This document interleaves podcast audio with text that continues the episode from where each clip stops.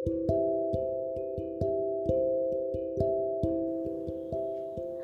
everyone I am doctor Sananda Singh और आज हम बात करेंगे अबाउट रिलेशनशिप इंसान अपनी पूरी ज़िंदगी बिता देता है रिलेशनशिप्स निभाने में। कभी अपने पेरेंट्स के साथ, कभी अपने फ्रेंड्स के साथ, कभी अपने स्पाउस के साथ सोसाइटी के साथ। हम चाहते हैं कि हमारा रिलेशनशिप बहुत अच्छा हो सबके साथ। बॉन्डिंग सही होनी चाहिए यार। यही बोलते हैं ना हम लोग। लेकिन इन सब के बीच में हम उस इंसान को सबसे ज़्यादा इग्नोर करते हैं, जिसके साथ हम अपनी पूरी ज़िंदगी बिताते हैं। और वो इंसान कोई और नहीं, हम खुद होते हैं, जिसको हम सबसे ज़्यादा इग्नोर करते हैं, जिसकी फीलिंग्स को हम सबसे ज़्यादा इग्नोर करते हैं। तो आइए, आज देखते हैं कि हम अपने आप के साथ, खुद के साथ अपने रिलेशनशिप्स को और रिलेशनशिप को और कितना अच्छा बना सकते हैं।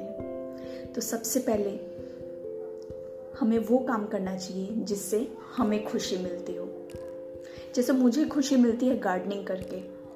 लाइफ में कभी भी मुझे कोई जब डिसीज़न लेना होता है या मैं कभी कुछ अपसेट होती हूँ या मुझे अच्छा नहीं फील हो रहा होता है तो मैं गार्डनिंग करने चली जाती हूँ।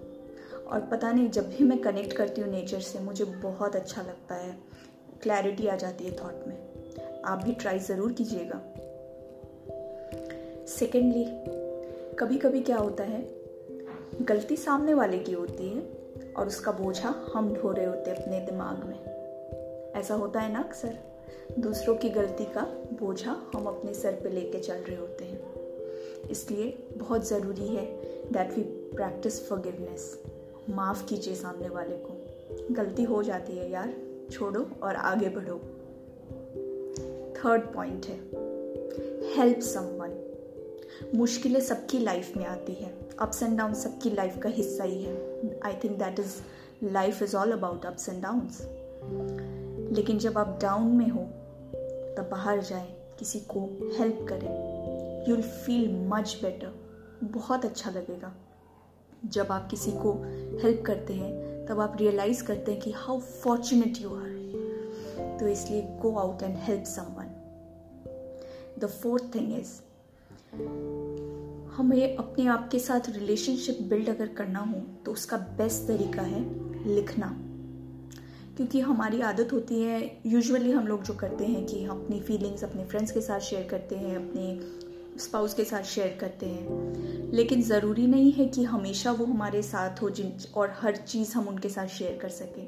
तो ये बेस्ट तरीका है कि हम लिखें डेली जर्नल लिखें। ये बहुत रिलैक्सिंग वे होता है अपने आप से। एक एक रिलैक्सिंग टेक्निक भी होती है और ये अपने आप से कनेक्ट करने का एक बहुत अच्छा तरीका है। And the fifth and the most important point is the weeding negative thoughts you know जब हम गार्डनिंग करते हैं ना तो एक जो पौधा होता है मेन पौधा जो फूल का होता है या कोई भी, उसके आसपास ना हमेशा जंगली पौधे निकल आते हैं। तो बहुत ज़रूरी होता है कि हम उसको उखाड़ के क्लीन करते रहें।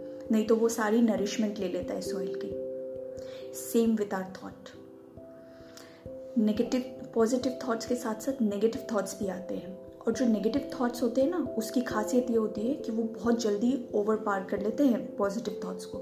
इसलिए बहुत ज़रूरी है कि हम अपने नेगेटिव थॉट्स को डिवीट करते रहें, निकाल के फेंकते रहें, जिससे कि सिर्फ़ पॉजिटिविटी बनी रहे हमारे दिमाग में।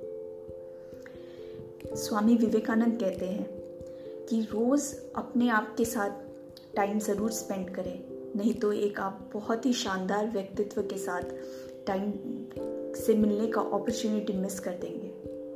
तो रोज़ इन पाँच चीज़ों को ज़रूर फॉलो कीजिए और ज़रूर बताएँ अपने एक्सपीरियंस दूसरों को कि ऐसा करने से आपको क्या क्या फ़ायदे हुए।